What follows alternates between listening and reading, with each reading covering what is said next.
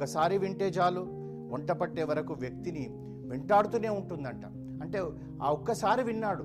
అంతే మొత్తం తెలుసుకోవాలన్న రామాయణం వెంటాడి వెంటాడి చోరులో ఒక మార్పు తెచ్చింది.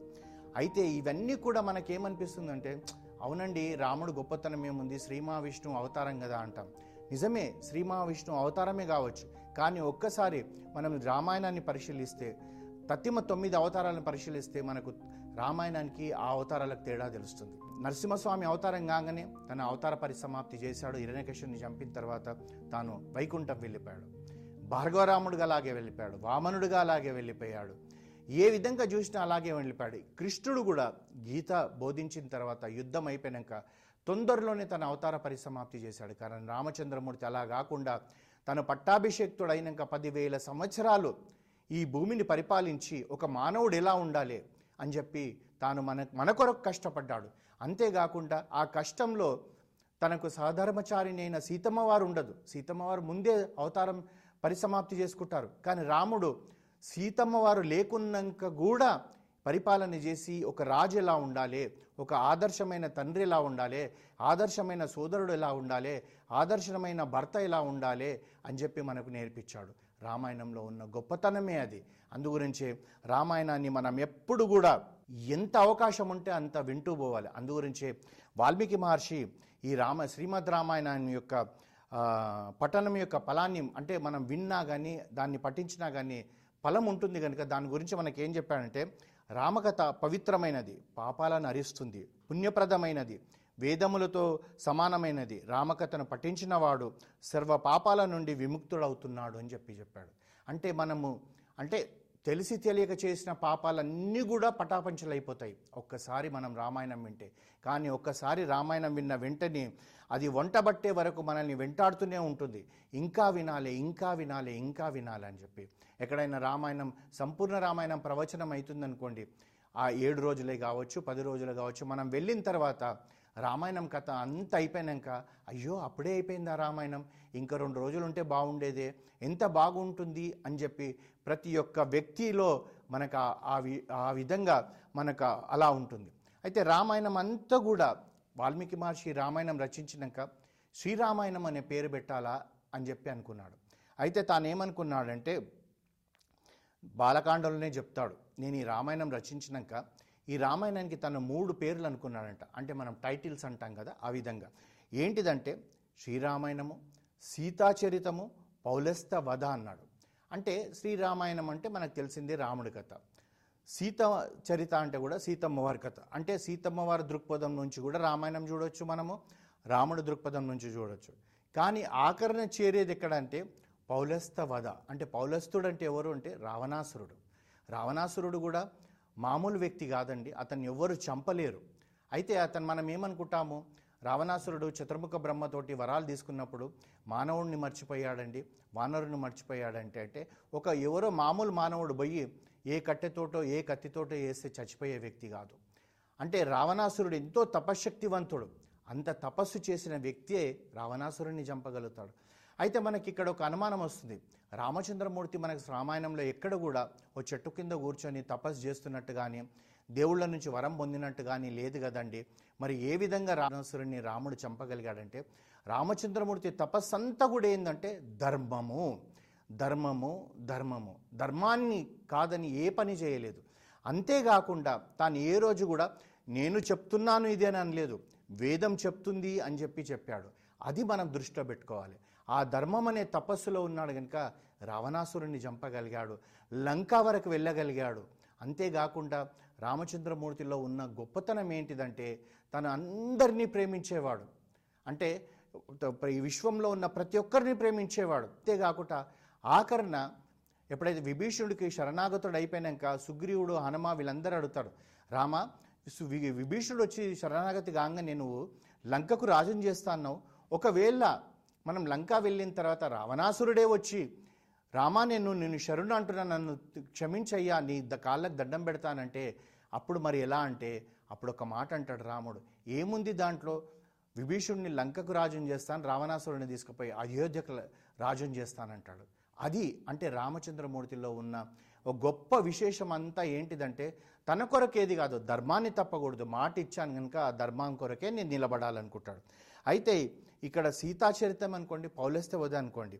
ఇక్కడ మనం తెలుసుకోవాల్సిందంతా కూడా ఏంటిదంటే రామచంద్రమూర్తి పాత్ర కాదు కానీ పాత్ర అనుకుందాం మనం కథలో వెళ్తున్నాం కనుక నాలాగా జీవించి సుఖించండి అని రామచంద్రమూర్తి చెప్తే ఆ రావణాసురుడు ఏం చెప్తున్నాడంటే నాలాగా జీవించి నశించకండి అని చెప్పి రావణాసురుడి యొక్క పాత్ర మనకు చెప్తుంది.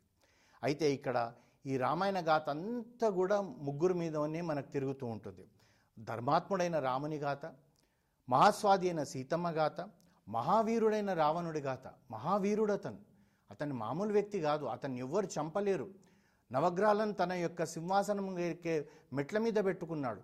ముల్లోకాలను జయించాడు ఇంద్రుణ్ణి జయించాడు. అసలు అతను జయించని వ్యక్తే లేదు. కనుక అహంకారంతో తాను ఏమన్నాడంటే మానవుల గురించి నేను అడగాల్సిన అవసరం లేదు బ్రహ్మన్ నాకు బ్ర- మానవుల నుంచి ఏ ఇబ్బంది లేదని అని అడిగాడు. యక్షులతోటి గంధర్వులతోటి దేవతలతోటి ఎవరితోటి నాకు ప్రాణహాని ఉండకూడదు అన్నాడు కానీ మానవులను అనలే. అందు గురించి రామచంద్రమూర్తి ఆ శ్రీ మహావిష్ణువు దశరథ మహారాజు కుమారుడుగా కౌసల్య మాత్ర కడుపులో పుట్టాడు. ఎందుకంటే ఒక తల్లి కడుపులో పుట్టి మానవుడిగా జన్మిస్తేనే రావణాసురుణ్ణి చంపగలడు. ఆ కాలంలో పన్నెండు నెలలు కౌసల్యమాత రాముణ్ణి తన కడుపులో మోసింది.